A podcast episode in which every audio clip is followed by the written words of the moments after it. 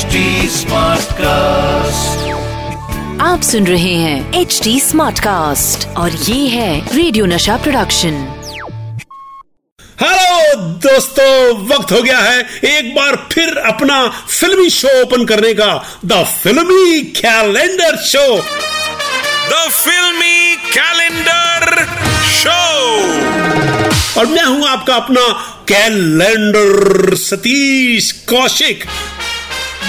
दोस्तों, ये तो आपको पता ही हैंगे कि मेरे कैलेंडर डिसाइड करते हैंगे कि कौन सी तारीख का फिल्मी इतिहास आज पढ़े जाएँगे इस शानदार शो में। और आज जो तारीख मेरे कैलेंडर ने चुनी हैंगे, वो है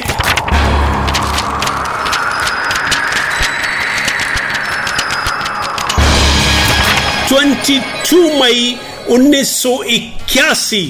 बाईस मई उन्नीस सौ इक्यासी।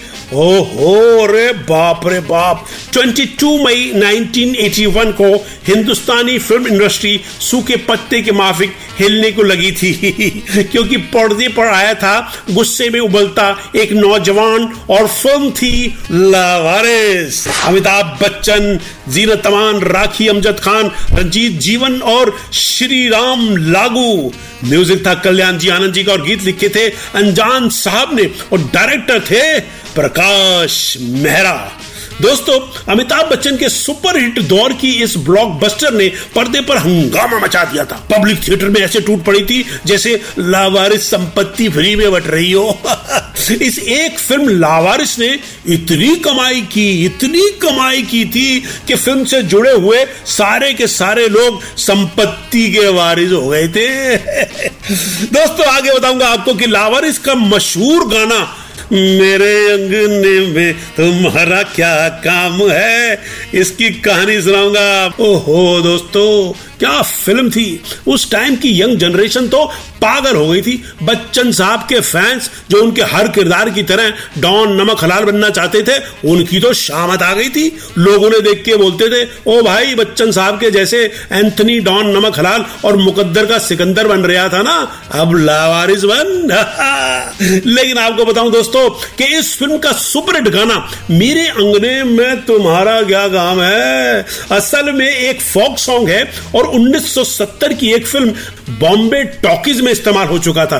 मगर प्रकाश मेहरा साहब ने इस फ़िल्म के लिए उसे दोबारा रिकॉर्ड करवाया। और यही गाना मशहूर सिंगर अलका याग्निक का मेजर ब्रेक बना as a female playback singer इससे पहले अलका जी ने बहुत से छोटी छोटी फ़िल्मों में गाने गाए थे। मगर इसी गाने से रास्ता मिला इंडस्ट्री के एक और महान सिंगर को, अलका याग्निक, जिसका नाम मशहूर हुआ। आगे आपको बताऊँगा कि इस फ़िल्म में कौन सी टॉप एक्ट्रेस काम करने वाली थी, मगर फ़िल्म में बच्चन साहब की जोड़ी उनके साथ बनते बनते रह गई। पैंतीस साल पूरे हो रहे हैं, पैंतीस साल। फ़िल्म की कहानी लिखी थी मशहूर राइटर एक्टर कादर खान साहब ने और उनके साथ थे प्रकाश मेहरा शशि भूषण और दीन दयाल शर्मा। दोस्तों, इस फ़िल्म में हालाँकि जीनत अमान एक्ट्रेस थी, मगर आपको बताऊँ कि इस फ़िल्म के लिए पहले पसंद किया गया था परवीन बाबी को। परवीन बाबी बच्चन साहब के साथ बहुत सी सुपरहिट फ़िल्मों में को स्टार थी और उनकी जोड़ी बच्चन साहब के साथ, ऐसे जमती थी, ऐसे जमती थी जैसे गर्मियों में, कुल्लड़ में दही जमता है। मगर पता नहीं क्यों ये दही जम नहीं पाया। और फ़िल्म में जीना तमान की एंट्री हुई। वैसे जीना तमान जी ने भी फ़िल्म में दमदार काम किया था। और साथ ही फ़िल्म में अमजद खान साहब का काम देखते ही बनता था। सुरेश ओबराय ने कमाल किया था। और रंजीत रंजीत, वो तो अपने किरदार में ही थे। लड़की घुमाओ, लाइफ बनाओ। क्या गाने थे लावारिस के और क्या खूब धमाकेदार बिके थे इनके रिकॉर्ड्स रिकॉर्ड्स तोड़ के। पर मैं आपको बताने जा रहा हूँ, इसी फ़िल्म के गाने के दौरान हुई एक छोटी सी मिस्टेक का। दोस्तों जीनत अमान और बच्चन साहब का छेड़छाड़ से भरा गाना, काहे पैसे पे इतना गुरूर करे है?